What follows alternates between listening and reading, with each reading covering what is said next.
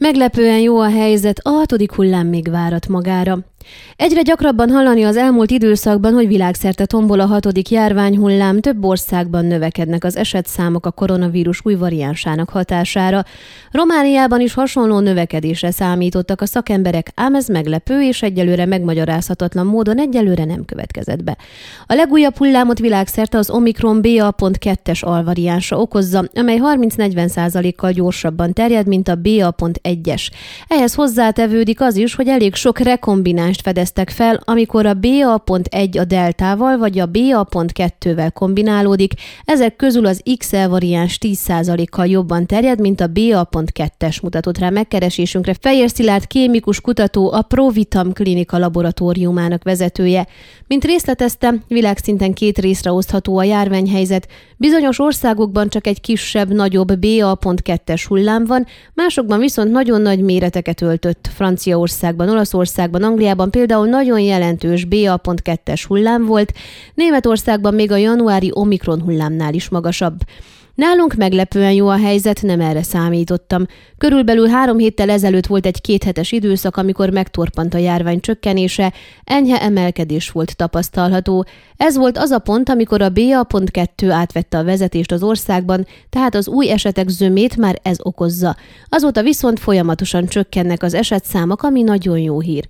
A kérdés az, hogy kitart-e húsvét után is, amikor lesz egy nagy keveredés a külföldről bejövők vagy az innen kiutazók között.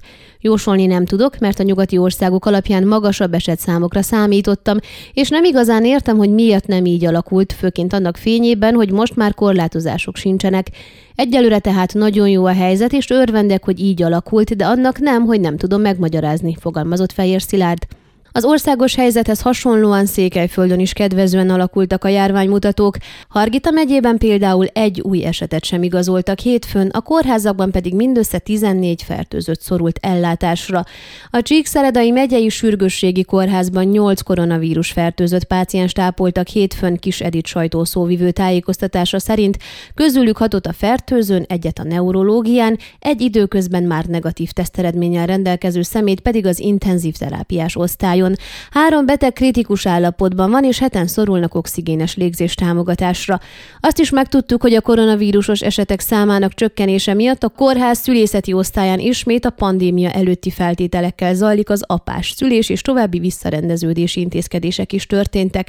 Március 28-ától a poliklinikáról a Csíksomjói kórház épületbe költözött vissza a TBC és tüdőgyógyászati szakrendelő, és március 23-ától ismét a tüdőgyógyászati osztályon kezelik a tuberkulózisos betegeket. A nem covidos fertőző betegségek ellátása szintén visszakerült már a Csíksomjói kórház épületbe.